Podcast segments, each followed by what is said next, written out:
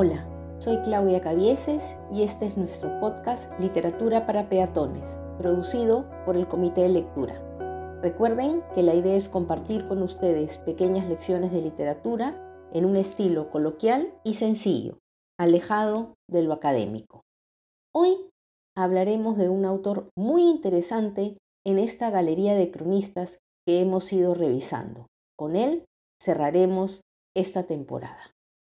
Me refiero a Felipe Guamán Poma de Ayala, cronista indio que nació en la zona de Ayacucho aproximadamente en 1534. Creció ya inmerso en un ambiente colonial y manejaba el español, el quechua y el aymara. Era cristiano, detalle importante para entender parte de su obra. Él mismo se presenta como un comerciante, dueño de tierras e intérprete entre españoles e indios de la zona por la que transitaba. Se movía con libertad por el virreinato, visitó Lima, Cusco, Huancavelica y otras ciudades. Se presenta además ante las autoridades judiciales ayudando a defender a las comunidades en conflictos de tierra.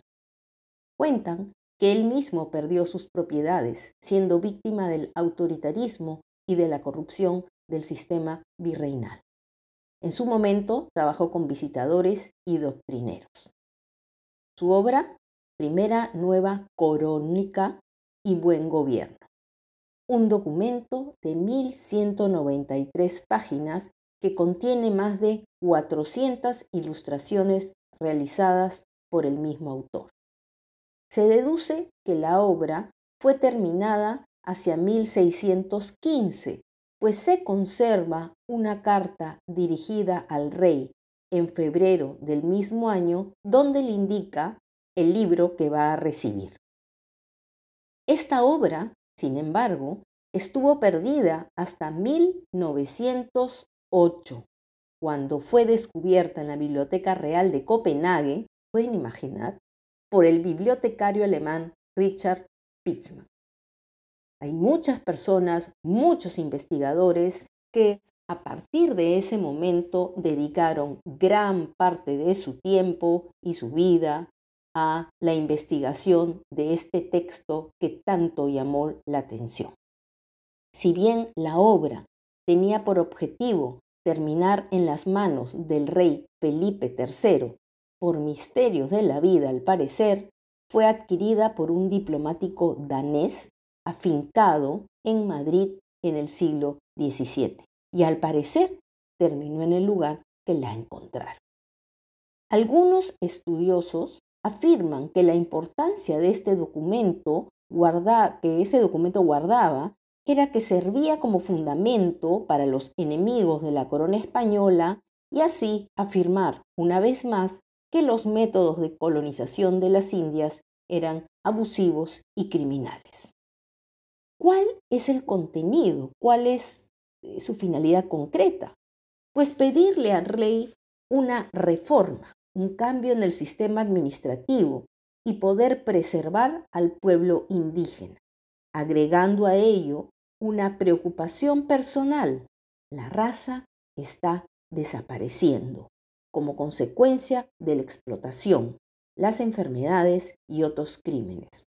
Todo lo que había antes de la llegada de los españoles está desapareciendo y hay que salvarlo. La crónica está escrita en varios idiomas, entre ellos el español, el quechua y el aymara, que como mencioné eran los que manejaba el autor. Predomina el español, pero la presencia del quechua es marcada, tanto en los términos como en la sintaxis. Hay oraciones que empiezan con un idioma y termina con el otro. Es un texto complejo, leerlo es una aventura que demanda al lector actual concentración y paciencia. Por ello, uno se puede plantear la siguiente pregunta. ¿Cómo la hubiera podido leer Felipe III? Aunque claro, en la realidad ya sabemos que fue casi imposible que llegara a sus manos. En esta obra se muestra el antes y el después del Perú. Comienza con la historia del Tahuantinsuyo y especialmente es interesante cómo le da un espacio a la creación del mundo, pero desde un punto de vista cristiano. Paso a citar. Para que veas, cristiano lector, de las maravillas y merced que Dios hizo para el bien de los hombres, que como Dios creó al mundo seis días y para redimir al mundo y los hombres, trabajó treinta y tres años y murió y perdió la vida y por el mundo y por los hombres. Sabiendo lo mejor de los tiempos y años, hizo a nuestro padre Adán y a nuestra madre Eva, el cielo y la tierra y el agua y viendo peces y animales, todo para los hombres y el cielo para poblarnos a los hombres. Recorre, pues, la historia y el sistema del incanato, explicando el rol de cada una de sus autoridades, pero lo curioso es que su explicación va eh, utilizando términos totalmente occidentales. Paso a citar. Y en todo el reino había escribano de cabildo. Estos sentaban lo que pasaban en cada pueblo de este reino y había un escribano real. Estos andaban asentando en los caminos reales y en otras partes. Y había escribanos nombrados. Estos dichos escribanos lo llevaban los jueces y alcaldes de las provincias para que diera fe y asiente por quipo y cuenta y razón. Estos tenían tanta utilidad, pues que en los cordeles quipos supo que hiciera si fuera letra. Con los cordeles se gobernaba todo el rey. Es decir, sí plantea y nos cuenta de todo el sistema de los quipus y de los quipus Kamayok. Muchos investigadores han eh, afirmado por ello que él debió haber pertenecido a una familia de quipu Kamayok, pero lo considera como un escribano y a su vez plantea esta pregunta. Imagínense ustedes lo que se hubiera registrado si este eh, funcionario hubiera sabido escribir. Luego nos entrega una variada muestra de lo que supuso la administración virreinal y se pone en relieve lo que él observa y siente como muchos. Los dibujos, por cierto, enriquecen el discurso. Se detiene en mostrar el autoritarismo y la corrupción en la que se vivía. Y ojo, no solo los funcionarios civiles o militares, sino también de los eclesiásticos. La cita que leeré a continuación es de un párrafo organizado por partes, pero digamos es un todo, no he tomado tres citas separadas. Paso a leer. Que los indios temen del corregidor porque son peores que sierpe come gente porque le come la vida y las entrañas y le quita hacienda como bravo animal. Puede más que todos y a todos los vence y le quita en este reino. Y no hay remedio. Del comendero lo temen porque es león Cogiendo no le perdona con aquellas uñas y ser un bravo animal. No le perdonan al pobre y no le agradece como feroces animales en este reino. No hay remedio. Del padre de la doctrina le temen los indios porque son mañosos y zorros, pero licenciados que saben más que los zorros en cogerle y seguirle y robarle sus haciendas y mujeres e hijas como mañosos, letrados, bachilleres. Por eso es que se llaman letrados. El buen zorro, padre de la doctrina, es doctor y letrado y así destruye este reino a los pobres de los indios. Y no hay remedio. Hay que rescatar además que en su estilo predomina, como ya lo notaron, esta repetición de no hay remedio, que se siente como un estribillo a lo largo de la obra, con el fin de enfatizar la situación imperante. Al final, en realidad, en la parte que podríamos considerar final, hace una lista de las llamadas consideraciones, que viene a ser la enumeración de las propuestas para que el rey tome en cuenta y así, abro comillas, arregle esto. Paso a leer. Consideración. Como hay muchos famosos ladrones y jugadores, rufianes, saltadores y mentirosos, peor que negros españoles como en Castilla, en este reino. Porque en tiempo de los incas no tenían puertas ni cajas, ni cerraduras, ni llaves, tenían sus casas cerradas con dos palillos.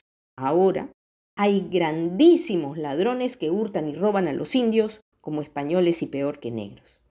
En esta vida, los indios que no tienen oficio, los que trabajan y quieren y se dedican a solo beber y emborrachar y jugar a los naipes entre ellos con los españoles y negros de este reino, considera.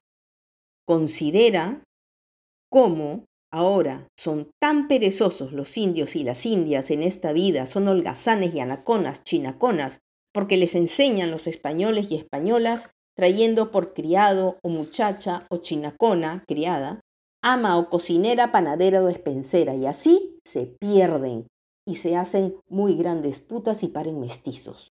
Y así despueblan los pueblos y se acaban los indios y se multiplican mestizos. Considera esto. Considera que como los indios se huyen de misa y de la doctrina y de los sermones por la causa y razón, por ser muy cruel el padre de las doctrinas, le castiga y le fuerza y le quita sus haciendas e hijas, y así se huyen. Considera este trabajo de pobre. Estos ejemplos dan pie precisamente a sugerir que los indios deben tener autonomía, dependiendo también del rey. Autonomía de los españoles, que deben ser separados del resto de los otros grupos sociales y raciales, con el fin de preservar su estirpe y por ende su cultura, su sistema.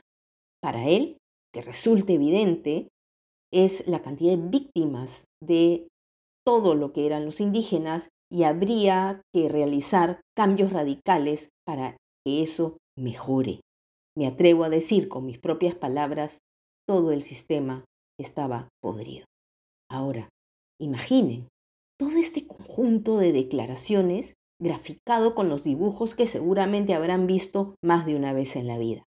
Cobre entonces sentido el resultado total. Este libro resultaba, entre comillas lo digo, peligroso para la época, a pesar de que Guamán Poma midió cada detalle para poder pasar los filtros de la censura y lo logró.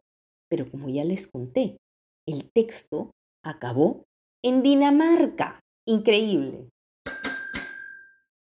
Cerramos así esta temporada. A lo largo de las semanas hemos hecho un recorrido por una etapa literaria muy interesante.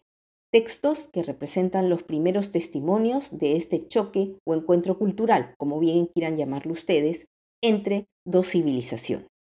Los autores y sus obras respectivas demuestran lo variopinto de la literatura de un periodo convulso, sacudido por el llamado descubrimiento y el afán de conquista. De una mano podremos hablar de heroicidad, arrojo, valentía, difusión del verdadero evangelio. De la otra, nos encontramos con la denuncia, una variedad de abusos, la imposición, la depredación de una raza, la eliminación de un idioma, de costumbres, de religión. Desde un punto de vista estrictamente literario, las crónicas son el reflejo de un discurso vivo, lleno de metáforas, hipérboles, comparaciones.